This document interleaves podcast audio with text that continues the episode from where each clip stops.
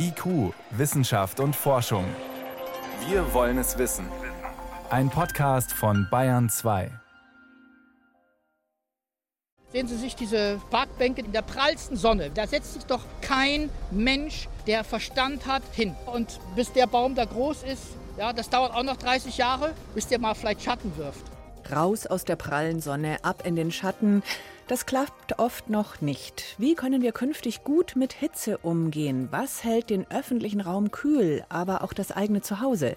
Spannend dazu, Wärmepumpen können nicht nur heizen, sondern auch kühlen. Hitze als Gesundheitsproblem heute unser Thema. Wissenschaft auf Bayern 2 entdecken. Heute mit Birgit Magira.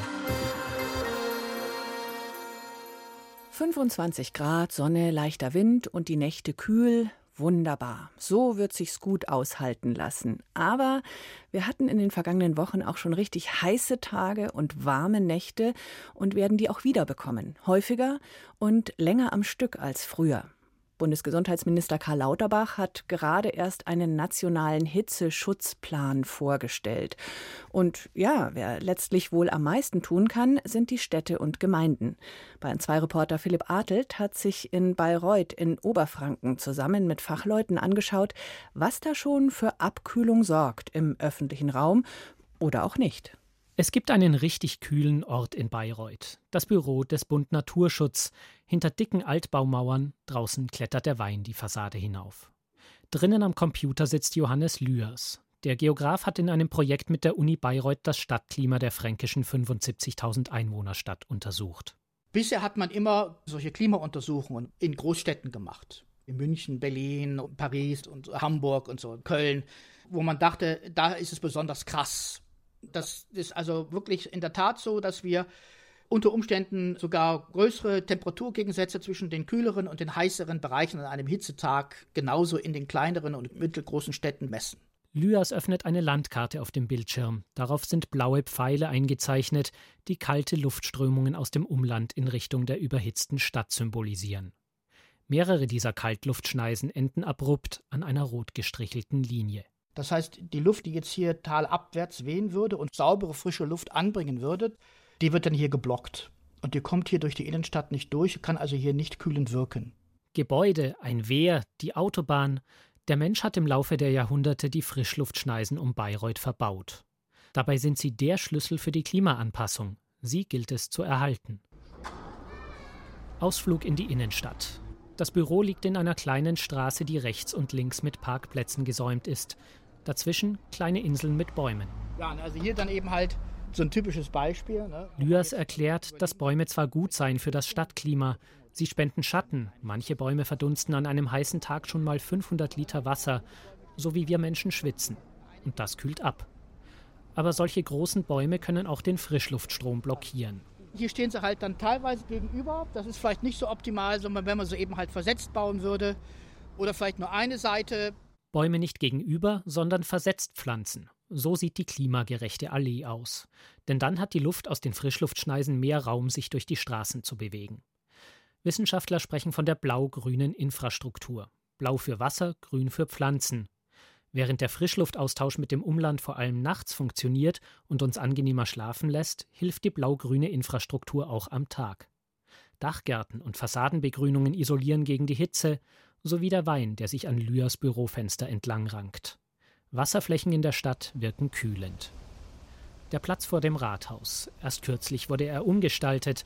Eigentlich ist alles da, was den Ort angenehm kühl machen könnte. Becken mit Pflanzen, ein Brunnen. Trotzdem ist es unerträglich heiß. Sehen Sie sich diese Parkbänke in der prallsten Sonne. Da setzt sich doch kein Mensch, der Verstand hat, hin. Ja, und bis der Baum da groß ist, ja, das dauert auch noch 30 Jahre, bis der mal vielleicht Schatten wirft. Rundherum ist alles zugepflastert. Auch die Pflänzchen in den Beeten überzeugen Lyas nicht. Sukkulenten, extrem trockenresistente Pflanzen aus den Tropen mit dicken Blättern. Super angepasst an die Hitze verdunsten sie nur wenig Wasser und kühlen damit ihre Umgebung kaum. Wir gehen zum Brunnen, einer großen Metallkugel, durch die an mehreren Stellen das Wasser sprüht. Und jetzt kann man mal hier hinlaufen. Hat eine Wirkung? Jetzt erst spürt man die Wirkung. Ja, jetzt merkt man, dass hier etwas kühlere Luft kommt. Wir sind aber jetzt anderthalb, zwei Meter vor dem Brunnen. Gehen wir wieder zwei Meter zurück. Keine Auswirkung. Also das ist so ganz typisch, wo man dann solche Sachen auch überschätzen kann, wenn sie nicht richtig konzipiert werden. Die Fernwirkung vieler Maßnahmen ist begrenzt. Auch das ist ein Ergebnis aus Lyers Untersuchungen. Selbst Parks und Flüsse kühlen nur ihr direktes Umfeld. Schon an der nächsten Hauswand kann der Effekt zu Ende sein. Es mag frustrierend klingen, aber die große Lösung gibt es nicht. Klimaanpassung in der Stadt bedeutet viele kleinräumige Maßnahmen. Vordächer, die Schatten spenden, vielleicht mit Solarpanels obendrauf, Trinkbrunnen, ein anderes Arbeitsleben, Siesta bis in den Nachmittag, auch bei uns. Viele dieser Maßnahmen gegen die Hitze sind auch eng verzahnt mit Strategien für weitere Herausforderungen, die der Klimawandel mit sich bringt, zum Beispiel Starkregen und Hochwasser. Der Deutsche Wetterdienst hat die Niederschläge seit 2001 analysiert und festgestellt, es gibt immer häufiger Starkregen. Markus Groth arbeitet bei Gerix, einer staatlich finanzierten Einrichtung, die Kommunen zum Klimawandel berät. Wir haben teilweise wunderbare Beispiele von Regenwasserspielplätzen. Hier in Hamburg, aber auch in Rotterdam gibt es viele Beispiele dafür, wo man einfach eine Fläche hat, die an sich schon versiegelt ist, aber man sie so gebaut hat, dass das Wasser daran beim Starkregen sich speichern kann, nach dem Starkregen das Ganze auch genutzt werden kann, vielleicht als Wasserspielplatz oder das Wasser von da aus dann auch gezielt abgeleitet werden kann. Gezielte Ableitung des Wassers, nicht nur für den Hochwasserschutz. Denn das Wasser, das immer häufiger als Starkregen fällt, brauchen wir in trockenen Phasen dringend zur Bewässerung der grünen Infrastruktur. Klimageograf Lührs. Es fällt ja Regen, aber dann als Starkregen. Und der gesamte Monatsniederschlag fällt an ein oder zwei Tagen. Es gibt ja genügend Regionen, Israel oder so. Die Römer haben das auch wunderbar gelöst. Was machen die? Sie bauen Zisternen. Lyas wünscht sich eine Zisternenpflicht in Neubauten. Schutz vor Starkregen und Anpassung an die Hitze, beides geht so zusammen. Mit politischem Willen wäre so etwas vergleichsweise leicht umzusetzen, leichter als neue Kaltluftschneisen in die gewachsene Stadt zu schlagen.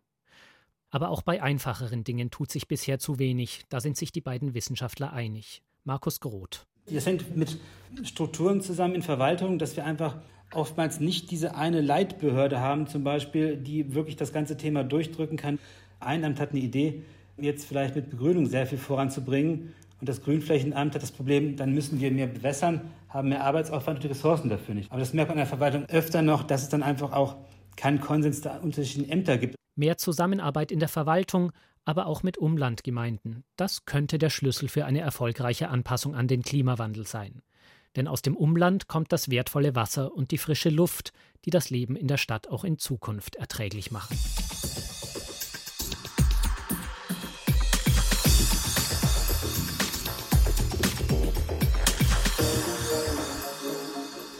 Es sind ganz klare Zahlen. Der Monat Juni war deutlich heißer als früher und das schon zum zehnten Mal in Folge. Deutlich heißer heißt um fast ein ganzes Grad. Und früher, in diesem Fall, die Juni-Durchschnittstemperatur zwischen 1982 und 2010. In den kommenden Wochen, jetzt im Juli und August, soll es auch wieder richtig heiß werden. Hitze als Problem für die Gesundheit, das wird ein immer wichtigeres Thema. Laut Robert Koch Institut sind vergangenes Jahr im Sommer jeden Tag durch Hitze rund 100 Menschen mehr gestorben. Vor der Sendung konnte ich Andreas Mazarakis einige Fragen dazu stellen. Er leitet das Zentrum für medizinisch-meteorologische Forschung des Deutschen Wetterdienstes. Ja, und erstmal die Frage, was bedeutet das denn für den Organismus an Hitze sterben?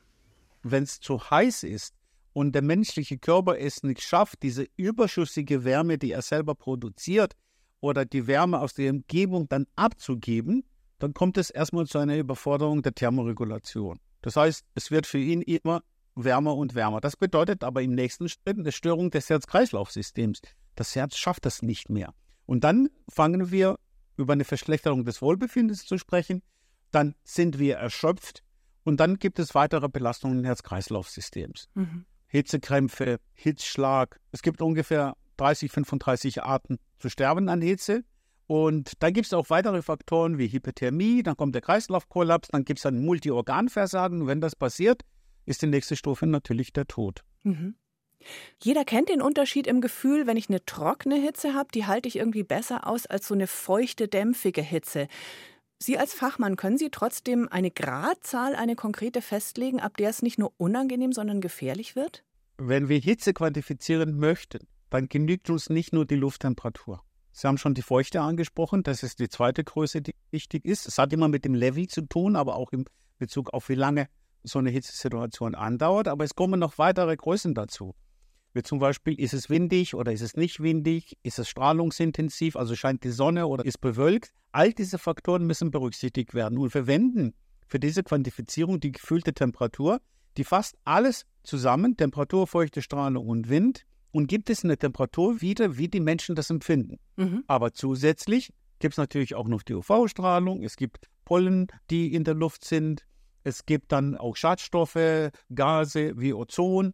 Aber das heißt, es ist so eine multifaktorielle Geschichte. Gibt es trotzdem bei dieser gefühlten Temperatur ein Level, wo Sie sagen, ab 30 Grad, ab gefühlten 31 Grad, da wird es dann gesundheitlich gefährlich? Wir sehen, dass die Mortalität ansteigt, wenn wir eine gefühlte Temperatur von 32 bis 38 haben wobei dieser Wert 32 nicht konstant ist. Mhm. Dann verwende ich unterschiedlich zu Beginn des Sommers. Im Mai ist dieser Wert niedriger, im September ist er entsprechend höher. Ah, weil wir es noch nicht gewohnt sind, wahrscheinlich, oder? Genau, ist ein Anpassungseffekt. Beim eigenen Verhalten, da heißt es immer wieder, es gibt noch nicht genug Informationen. Man muss den Leuten noch besser sagen, was zu tun ist, was jeder Einzelne tun kann. Ist es wirklich so banal? Muss man Menschen sagen, trink bitte genug und geh mittags nicht in die Sonne? Hängt es wirklich daran, an der mangelnden Information? Es hängt auch an der Information, es hängt aber auch damit zusammen, dass wenn man krank ist, beziehungsweise älter ist oder auch kleine Kinder haben kein Durstgefühl.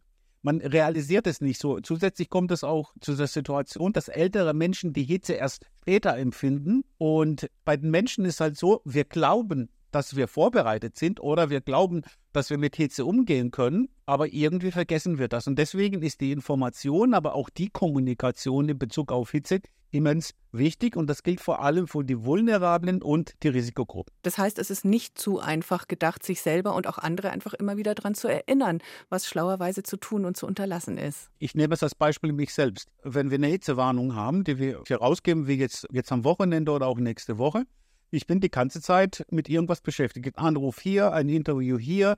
Ich selber vergesse dann noch zu trinken. Und das demnächst wieder bei 34 Grad. Genau. Jetzt haben wir drüber gesprochen, was der Einzelne, die Einzelne tun kann, aber Schutz vor Hitze ist natürlich eine politische Aufgabe der Kommunen und so weiter. Da liegen Ideen auf dem Tisch. Welche Maßnahmen wären da sinnvoll? Vielleicht auch mit Blick aufs Ausland, auf Länder, die schon immer mit Hitze umgehen mussten. Was können wir uns da abschauen? Also man kann sich vergleichbare Maßnahmen anschauen, wie die Kommunikationswege funktionieren, ob es jetzt Frankreich ist oder auch andere Länder sind. Ein ganz wichtiger Punkt ist, wenn man von anderen Gesellschaften oder anderen Regionen was übernehmen oder lernen möchte, man sollte das nicht direkt übertragen, sondern angepasst durchführen.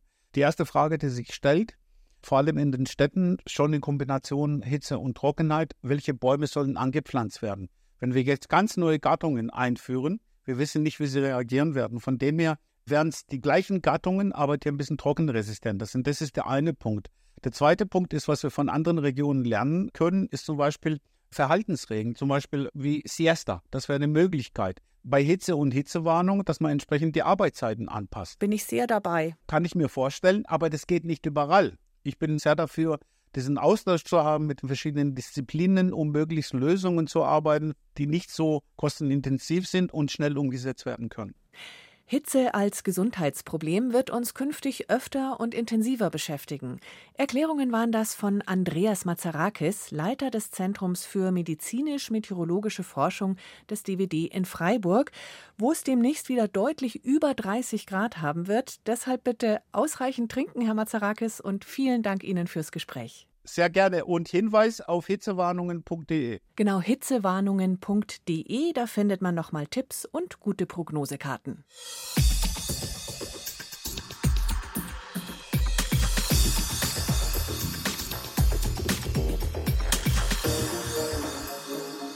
Hier ist Bayern 2 um gleich 20 nach 6. Es ist schon ein Privileg, wenn man sich bei großer Hitze in klimatisierten Innenräumen aufhalten kann. Und es wird immer mehr künstlich runtergekühlte Räume brauchen. Die Internationale Energieagentur schätzt, dass sich der Energieverbrauch für die Raumkühlung bis 2050 verdreifachen wird. Das ist dann global gesehen mehr, als dann fürs Heizen gebraucht wird. Deshalb wird intensiv an verschiedenen Kühlmethoden geforscht. Und hier zeigt sich eine als vielversprechend, über die sowieso gerade diskutiert wird. Die Wärmepumpe, die nicht nur nachhaltig heizen, sondern auch kühlen kann. Die meisten Häuser sind längst mit einer Klimaanlage ausgestattet. Allerdings mit einer für die kalte Jahreszeit, der Heizung. Das Fraunhofer Institut für Bauphysik wollte mit einem Forschungsprojekt herausfinden, ob Heizkörper oder Flächenheizungen im Sommer auch kühlen können. Herkömmliche Heizanlagen verfügen über zwei Kreisläufe. Im ersten erhitzt eine Flamme Wasser. Das erwärmt dann den zweiten Kreislauf, dessen Wasser durch die Heizungen strömt. Jetzt müsste man im Sommerfall dann eben sagen, okay, wir bräuchten möglicherweise einen zweiten Heizkreislauf, der eben jetzt kaltes Wasser bereitstellt und dann eigentlich durch dieses Heizsystem durchpumpt. Simon Schmidt leitet am Fraunhofer Institut die Abteilung für Hygrothermik. Er und seine Mitarbeitenden haben herausgefunden, das Prinzip funktioniert. Mit herkömmlichen Heizungen lässt sich ein Raum um zwei bis drei Grad abkühlen.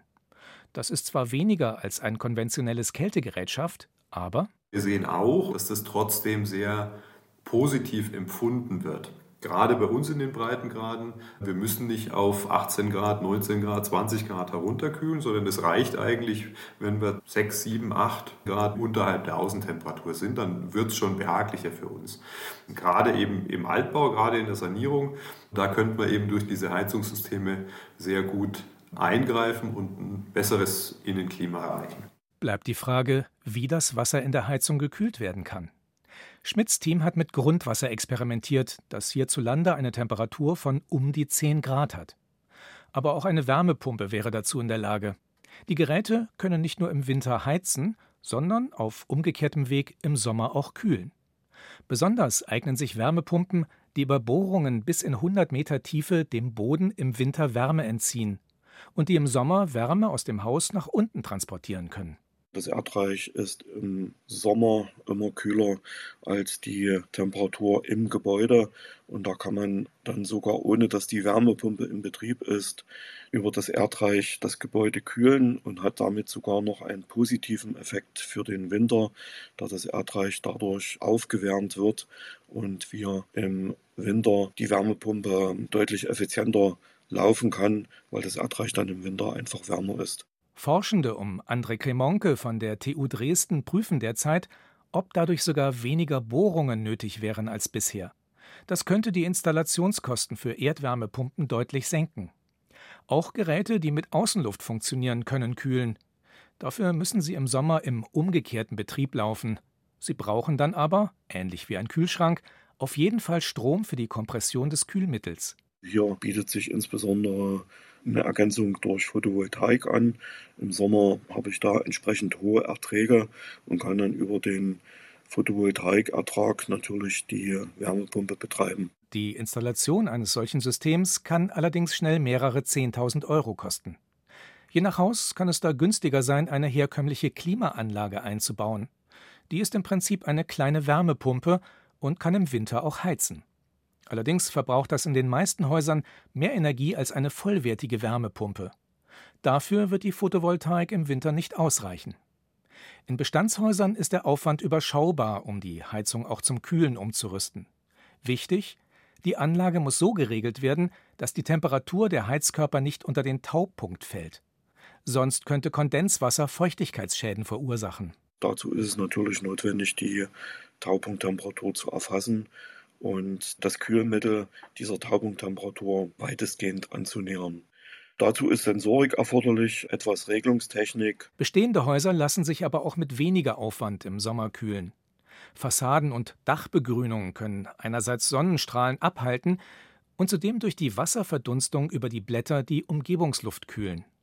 Das schütze besser als Jalousien oder ähnliche Fensterabdeckungen, sagt Markus Schmidt vom Fachgebiet Gebäudetechnik und Entwerfen der Technischen Universität Berlin. Auch die Strahlung wird von einem konventionellen Sonnenschutz langwellig in das Gebäude eingetragen und von der Begrünung von der Pflanze eben nicht, weil wir dort Verdunstungskälte erzeugen. Das konnten wir auch direkt nachweisen und messen. Übliche Baumaterialien wie Beton, Ziegelsteine oder Gips heizen sich stark auf.